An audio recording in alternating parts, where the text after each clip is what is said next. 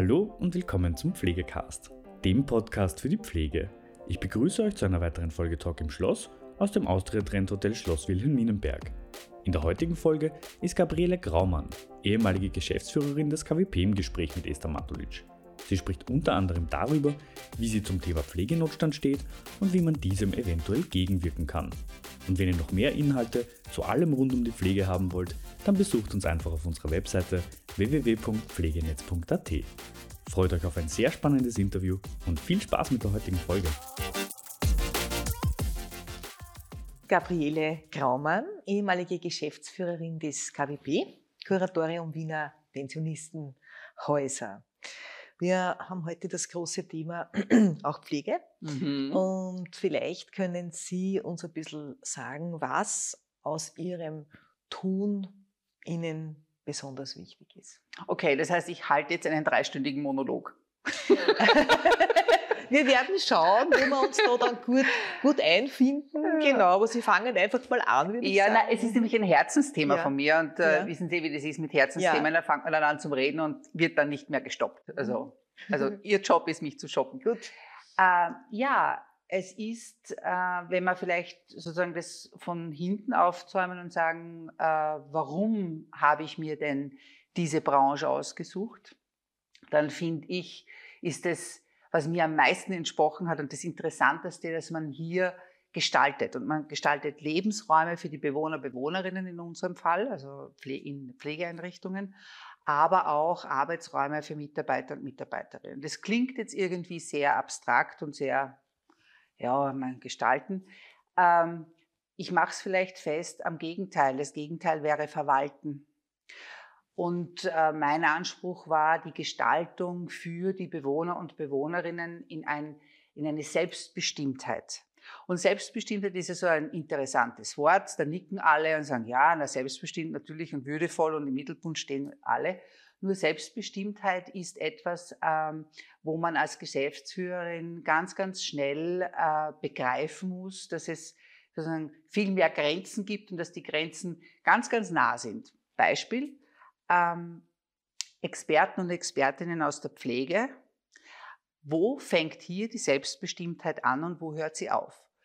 Ein Thema wäre zum Beispiel, dürfen Bewohner, Bewohnerinnen mitreden, wenn es um ihre Medikation geht? Interessantes Thema. Sie scheitern oder sie kommen sehr schnell an Grenzen, wenn es um die Behörden geht. Was finden die Behörden als äh, äh, Selbstbestimmte? Was ist da noch möglich versus eben die Sicherheit zu gewährleisten? Nicht? Also zum Beispiel die freiheitsbeschränkenden Maßnahmen, um nur ein Beispiel zu nennen. Und dann kommt natürlich auch sozusagen der Mensch ins Spiel, nämlich die äh, Pflegepersonen, die ja sehr aus sehr unterschiedlichen Generationen kommen und auch unterschiedliches berufliches Selbstverständnis haben. Da haben Sie auch einen Generationenwechsel drin. Da haben Sie die Fachexpertinnen, die mit einer Ausbildung kommen, die ganz anders ist als noch vor 20, 30 Jahren. Und dann haben Sie die Pflegepersonen, die noch aus dieser, äh, ich bin eine liebevolle, aufopfernde mhm. Pflegeperson. Und all die haben unterschiedliche Ansprüche bei der Frage, was bedeutet denn Selbstbestimmtheit? Und dann kommen die Angehörigen. Und die Angehörigen haben wieder ganz andere Vorstellungen und dann kommen die Bewohner und Bewohnerinnen, die in eine Organisation kommen und sagen, na ja, also äh, ich lasse jetzt sozusagen meine Selbstbestimmtheit fallen, weil so bin ich es auch gewöhnt. Ja, also man kommt in ein Krankenhaus, man kommt in ein Pflegeheim, man weiß genau, man muss sich da jetzt sozusagen einfügen. Das heißt, Selbstbestimmtheit ist, was äh, die Bewohner und Bewohnerinnen betrifft, auch eine Kulturentwicklung. Kulturentwicklung der Mitarbeiter, der Angehörigen, der Experten, der Behörden. Das ist sozusagen das, das Spannende an der äh, Sache. Und das Zweite äh, sind die Arbeitsräume der Mitarbeiter und Mitarbeiterinnen. Und ich glaube, da ist es halt so ein, ein, ein riesiges Anliegen gewesen von mir, dass man diese äh, dass man begreift, dass Menschen, die heute arbeiten, und das trifft natürlich auch auf die Pflege zu und auf die Betreuung zu, äh, ganz andere Lebensentwürfe haben, als ich noch hatte. Also ich komme aus Linz, mein Vater war Föstler, das war klar, du wirst Sekretärin in der Föst und gehst dort auch in Pension. So, diese Lebensentwürfe gibt es nicht mehr.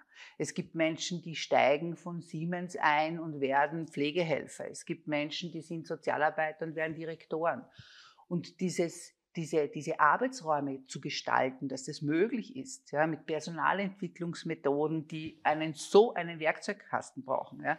Das, ähm, das habe ich immer besonders spannend gefunden, ja, dass man die Entwicklung des Menschen mit der Entwicklung der Organisation sozusagen in Gleichklang bringt und das dritte, äh, die dritte Gestaltung betrifft dann natürlich die Organisation als solches. Nicht? Also wenn Sie dann irgendwie anfangen zu sagen, ja, wir wollen für selbstbestimmte Bewohnerinnen, wir wollen Mitarbeiter und Mitarbeiterinnen, die aus allen möglichen Ecken kommen, dass die auch sicher arbeiten können. Ja, das, äh, Sicherheit ist in der Pflege ein ganz, ganz großes Thema und ist auch für Geschäftsführer eine große Herausforderung.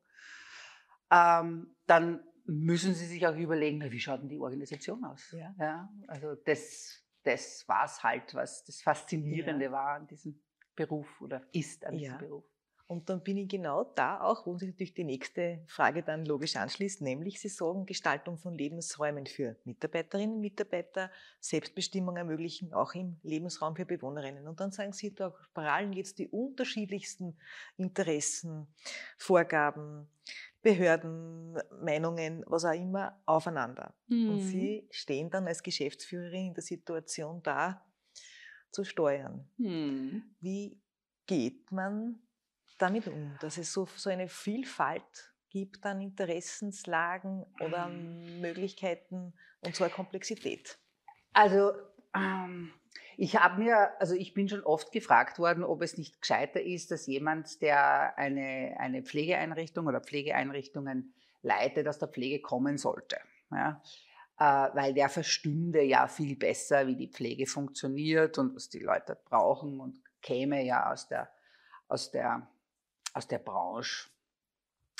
Äh, da bin ich jetzt nicht ganz der Meinung, weil nicht jeder Koch ist notwendigerweise ein guter Restaurantführer.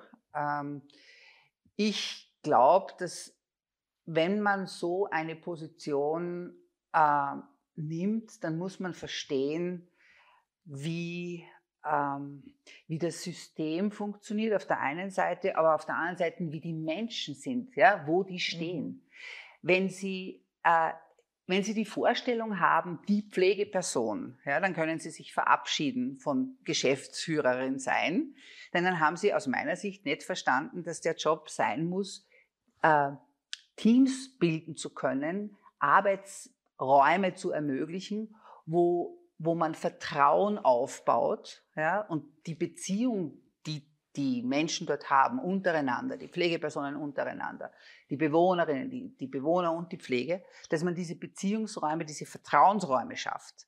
Und das ist, da gibt es kein Standardrezept. Also da kann man nicht sagen, mhm. okay, na gut, ich nehme mhm. jetzt mein Buch, ein Lehrbuch, Orientierungslehrveranstaltung, wie gestalte ich gelingende Beziehungen, ja, ja. sondern muss man einfach verstehen, dass es unterschiedliche Geschwindigkeiten gibt, unterschiedliche Berufsgruppen mit einer unterschiedlichen Ethik auch. Mhm. Äh, und und, und ich muss Ihnen sagen, ich bin ja also ein eher ungeduldiger Mensch.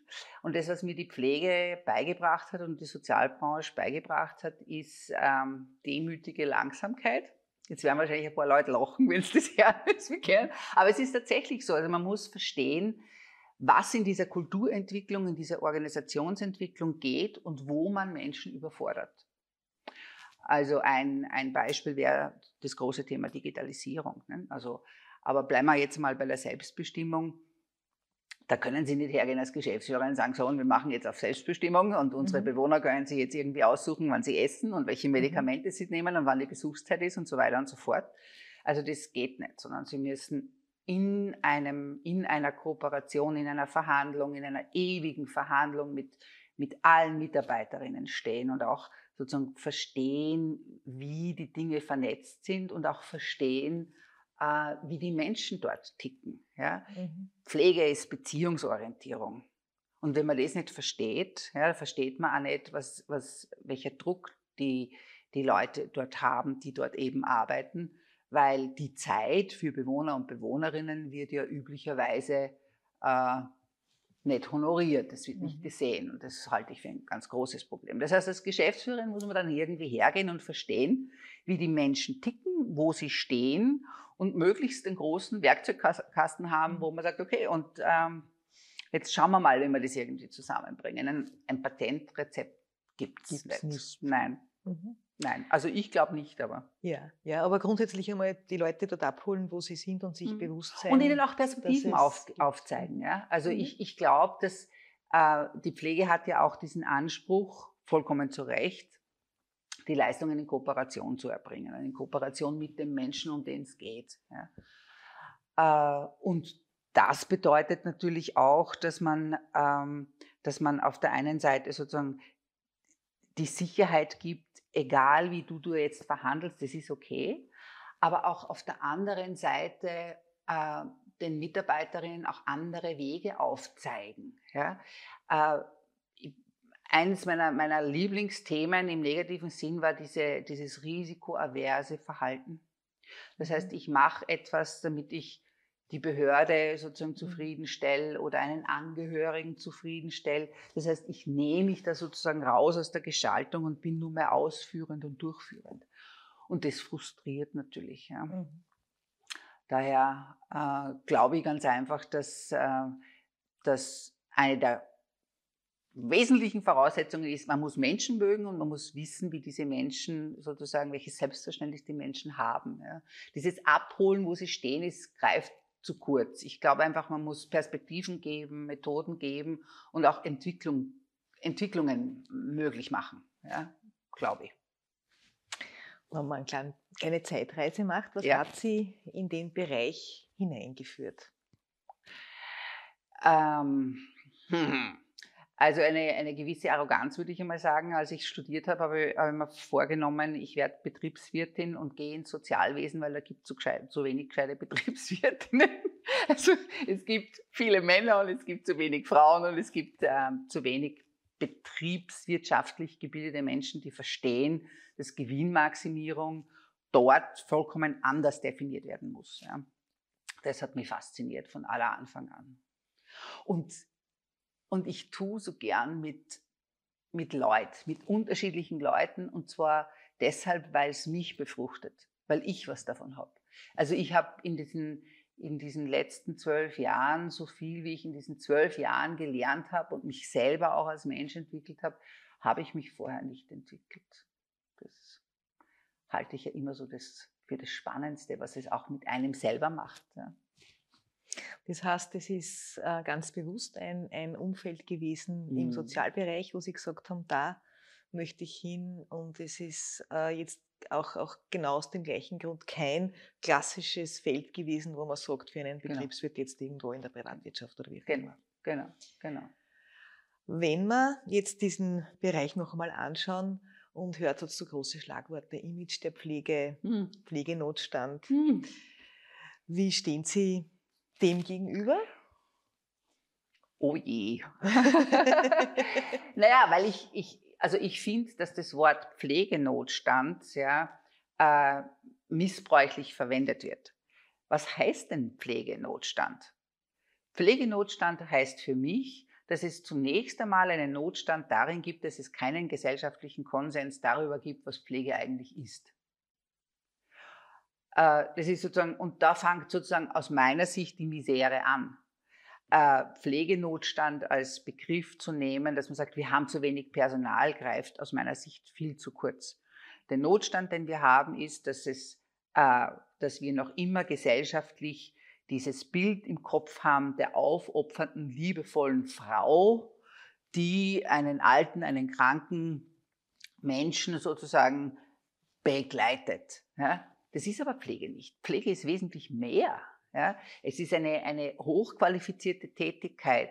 Es ist eine Tätigkeit, die aus meiner Sicht äh, noch, wenn man das Stichwort Professionalisierung jetzt reinnimmt, äh, wo viel zu wenig verstanden wird, dass es eine, eine ganz pro professionelle, hochqualifizierte Leistung ist, die hier erbracht wird und nicht nur Warmsat sauber und damit es der Mama gut geht. Ja? Also das für mich ist der Pflegenotstand ähm, das, fehlende, das fehlende gesellschaftliche Verständnis und das kommt natürlich zum Teil auch aus der Pflege selbst. Ne? Wenn man sich selber mhm. keinen Wert gibt, dann mhm. werden dir die anderen auch keinen Wert mhm. bei, beigeben. Also so, das ist so der, der eine Teil des Pflegenotstands. Ähm, der zweite Teil des ne Pflegenotstands ist, dass meine persönliche Meinung, die ist, dass man auch nicht verstanden hat, was es macht mit einem Beruf, der mit so derartig viel Regeln und Kontrollen umgehen muss, was das für einen Stress macht. Wir beklagen uns, dass die Leute nicht in der Pflege bleiben. Ja? Wenn jeder Buchhalter so überwacht wird und so kontrolliert wird, beim Einatmen, Ausatmen, Dokumentieren und so weiter und so fort, in einer, auch in einer Art und Weise, das macht Stress und das das führt dazu, dass man keine vertrauensvolle, beziehungsorientierten Teams haben, wo es um den Menschen geht, sondern da geht es einfach dann darum, dass wir funktionieren und das richtig machen. Ja, das, ist, das halte ich für einen Notstand. Äh, ich halte für einen Notstand, dass man noch nicht verstanden hat, dass dieser Druck, den, der auf Pflegepersonen lastet, äh, natürlich auch dazu führt, dass man äh, dann irgendwann einmal sagt, ich kann nicht mehr ja, hohe Krankenstöhne, hohe Fluktuation, raus aus dem Beruf. Ja. Äh, und wenn wir, wenn wir die Pflege immer sozusagen in das Eck stellen und sagen, ja, aber das ist ja, das muss man ja genau kontrollieren, weil da geht es ja schließlich um Menschen und so, dann frage ich mich, wie stark werden denn Ärzte kontrolliert? Ja, also wenn ich jetzt schaue, was in einem Pflegeheim so passiert, in einer Pflegeeinrichtung, wir haben einmal eine, eine Erhebung gemacht in einem Jahr, da wurde eine Einrichtung neunmal im Jahr kontrolliert. Neunmal. Da stellen Sie sich das einmal vor. Und dann kommen noch die internen Qualitätssicherungen dazu, die internen Audits dazu. Also das halte ich auch für einen Notstand. Daher, für mich ist Pflegenotstand nicht, die Leute, die in der Pflege arbeiten, bekommen zu wenig bezahlt, sondern für mich ist der Notstand, wir verstehen nicht, was Pflege ist.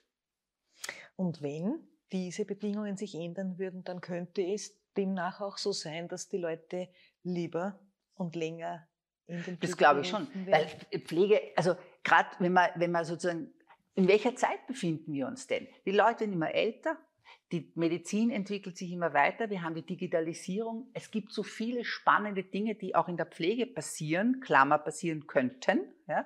Es gibt noch immer viel zu viele Führungskräfte meiner Ansicht nach, die glauben, dass Digitalisierung in der Pflege die Patientendokumentation ist. So unter dem Motto, na dann Digitalisierung ja, wenn es sozusagen Zeit bringt. Aber das ist ja nur ein Teil.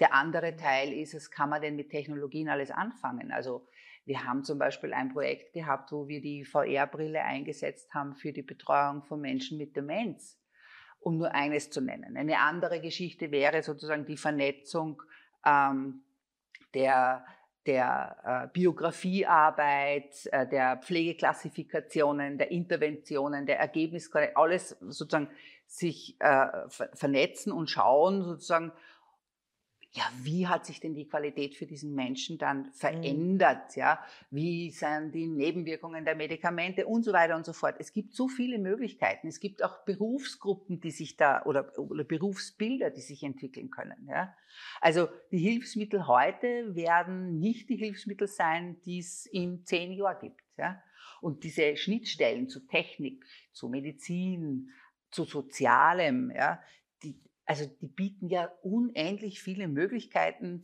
äh, auch spannende Geschichten in der Pflege zu haben. Ja? Und wir sind da jetzt nur immer so mit, wir reden über Berufsgruppen und Abgrenzung und hm, anstatt dass man sagt, hey, wir haben so viele Schnittstellen. Und vor allen Dingen, das, was, wissen Sie, was mich so, so manchmal so richtig narrisch gemacht hat, dass die Leute in der Pflege, die sind die, die haben etwas, was viele Leute in, in vielen anderen Berufen dringend brauchen, ja, und sie setzen sich ein. Was ist es? Empathie. Sie haben ein, ein hohes Ausmaß an Empathie und sozialem Verständnis. Das sind Qualitäten, die braucht jeder Industriebetrieb. Ja? Das heißt, dadurch, dass wir, dass wir uns so auf darauf konzentrieren, zu sagen, welche Berufsgruppe kann was tun. Dort setzen wir eine Grenze in der Digitalisierung, dort setzen, wir eine Grenze in äh, Pflegestandards und so weiter. Und das machen die und das machen die anderen.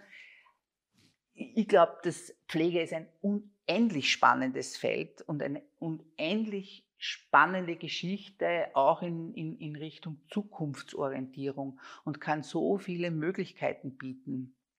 Also für, für, für Menschen, die direkt mit Menschen arbeiten wollen, aber auch für Menschen, die halt sozusagen in der Fachlichkeit bleiben wollen und sagen, okay, na gut, ich beschäftige mich mit Diagnosen und Statistiken und, und Berichtswesen oder was auch immer. Ja. und transferiere sozusagen auf diese Art und Weise das Wissen aus der Basis in die Theorie. Das finde ich spannend. Und darauf könnte man sich besser konzentrieren, Absolut. wenn man nicht so viel Bürokratie hätte, so viel ja. Kontrollen hätte, die, wie Sie sagen, im Vergleich zu anderen Berufsgruppen sehr viel sind. Das ist ja nachvollziehbar. Ja, ja. ja und wissen Sie, also in dem Moment, wo, wo in der Gesellschaft dieses Bild ist, dass das etwas sein, dass Pflege etwas ist, was man kontrollieren muss, weil sonst Schlimmes passiert, ja, wenn sich dieses Bild einmal ändern würde, ja, dann würden sich vielleicht auch diese, diese, dieser Zugang zu Kontrolle, ich, ich bin nicht gegen Kontrolle, um Gottes Willen, ja, aber dann würde sich sozusagen dieser Zugang auch verändern, weil diese, diese, diese starren Regeln, die es gibt, die auch äh, sozusagen geprüft werden, ob sie eingehalten werden, mhm. verhindern ja auch eine Entwicklung. Mhm. Ja? Mhm. Das ist ja etwas, das ist ja, wenn Ihnen sozusagen links und rechts die Planken reinschmeißt, dann werden Sie links und rechts nicht gehen. So. Braucht die Berufsgruppe mehr Selbstbewusstsein? Ja, auf jeden Fall. Ja, auf jeden Fall. Und vor allen Dingen mehr Selbstbewusstsein, äh, nämlich auch, die Pflege hat den Anspruch, in, ich habe es vorhin schon gesagt, in Kooperation ihre Leistungen zu erbringen. Und in dem Moment, ja, wo ich in einer risikoaversen Haltung bin, in dem Moment, wo ich sozusagen im Hintergrund Kontrolle, Regeln, Leute, die mir Schwierigkeiten machen können, Angehörige, die den Bürgermeister schreiben und so weiter und mhm. so fort, bin ich nicht mehr in einer Kooperation auf Augenhöhe. Mhm. Ja, dann, dann gestalte ich nicht mehr. Und ich glaube, dass das auch etwas ist, was man in der Ausbildung schon auch sozusagen äh, weitergeben mhm. muss, mhm. finde ich. Mhm. Äh, und natürlich auch, ich, ich wiederhole mich, aber ich glaube wirklich, dass es so wichtig ist, dass man, dass man auch, ob das jetzt die Berufsverbände sind oder wer auch immer, endlich beginnt in der Gesellschaft zu diskutieren, was Pflege ist. Ja? Und das ist nicht Warmsaat sauber. Ei, ei. Ja? Ist es nicht. Würde dann aber auch ganz viele Dinge betreffen, die nicht sichtbar sind, Genau. Und damit natürlich auch schwer abbildbar sind. Genau. Und damit natürlich auch schwer ist es dafür, Gelder zu lukrieren. Ja, so, ja, aber wissen Sie, da bin ich ja nicht ganz Ihrer Meinung. Weil wenn man zum Beispiel jetzt äh, hergeht und sagt, wir arbeiten entlang von Nanda, Nick und Nock, ja, dann muss man halt schon sagen, äh, bei den Diagnosen, bei der Beschreibung dessen, kann ich ja die Zeit der Beziehungsarbeit auch mit abbilden. Mhm. Bei, der, bei den Interventionen, die ich plane, kann ich auch die Zeit der Gespräche mit Angehörigen, mit Bewohnern, mhm. Bewohnerinnen und so weiter und so fort, auch mit anderen Schnittstellen, mhm. mit draußen, mit drinnen, mit ab, kann ich ja alles abbilden. Mhm. Ich hätte ja die Möglichkeit, das abzubilden und dann natürlich auch zu verrechnen. Und wenn man in der Pflege, in der gesamten Pflege, und das hat sich, glaube ich, noch nicht so, also zumindest ist es meine Erfahrung, aber vielleicht hat sich das geändert oder es gibt halt, es war nur eine Besonderheit des KWB, aber dieses Verständnis dieser, dieser Dreierarbeit, ich mache eine Diagnose, ich schaue mal, ich, ich plane die Interventionen und ich schaue mal das Ergebnis an, wird ja noch von vielen nicht verstanden und auch nicht so gelebt als eine Möglichkeit und eine Gelegenheit, genau das abzubilden, sondern wird eher als zusätzliche Bürokratie erlebt. Ja. Und diese Art von, von professionellen Denken, äh, das braucht auch in der Pflege noch. Also in der Gesellschaft sowieso, aber in der Pflege mhm. auch, wenn wir jetzt ganz ehrlich sind. Mhm. Also prozesshaftes Pflegehandeln genau. als Chance zu sagen, genau. man nimmt auch die Dinge, die man vielleicht schwerer zeigen kann genau. oder die man schwerer sichtbar machen kann und bildet zumindest die Zeit ab, genau. die dafür benötigt wird genau. und schaut dann, genau. Äh, oder ist das wäre einfach ein, ein Zugang. Genau, ja. genau. Das müsste dann aber auch so sein, dass es, wenn ich es jetzt vielleicht hoffentlich richtig paraphrasiere, auch den Pflegenden selbst mehr zu Bewusstsein kommen ja, müsste, glaube ich schon, ja. welche Möglichkeit das ja. an die Hand gibt. Ich habe ja anfangs gesagt, dass diese äh, große Herausforderung war ja diese unterschiedlichen äh, Berufsverständnisse in der Pflege auch sozusagen unter einen Hut zu bringen. Und ich glaube, ähm, dass ein Teil, und ich meine das jetzt nicht jung im Alter, sondern es gibt auch durchaus Leute in meinem Alter, die es auch vertreten, aber, aber dass, äh, dass es eben die gibt, die sagen, das ist notwendig, das führt zu einer Professionalisierung, auch zu einer Verbesserung meiner eigenen Arbeit. Äh, und dann diejenigen, die das einfach noch nicht verstanden haben, welchen Nutzen das bringt. Und dass es tatsächlich eine Qualitätsverbesserung bringt. Ja? Das ist so äh, eine der Herausforderungen gewesen.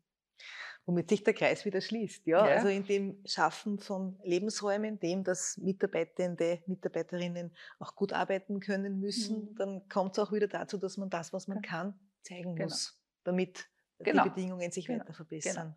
Und in dem Moment, wo man das sozusagen professionalisiert, kommt man auch zu etwas, ähm, ist auch so ein Schlagwort zu einer positiven Fehlerkultur.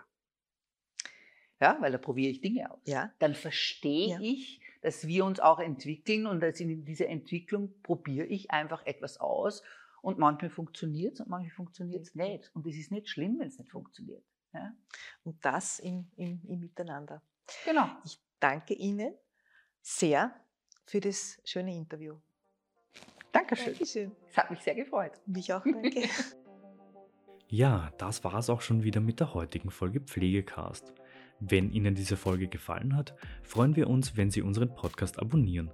Weitere Informationen zum Thema Pflege und allem, was dazugehört, finden Sie auf unserer Webseite www.pflegenetz.at oder unserem YouTube-Kanal Pflegenetz und unseren Social-Media-Kanälen. Alle Links zur aktuellen Folge sowie unseren Webseiten finden Sie in der Beschreibung. Bis zum nächsten Mal.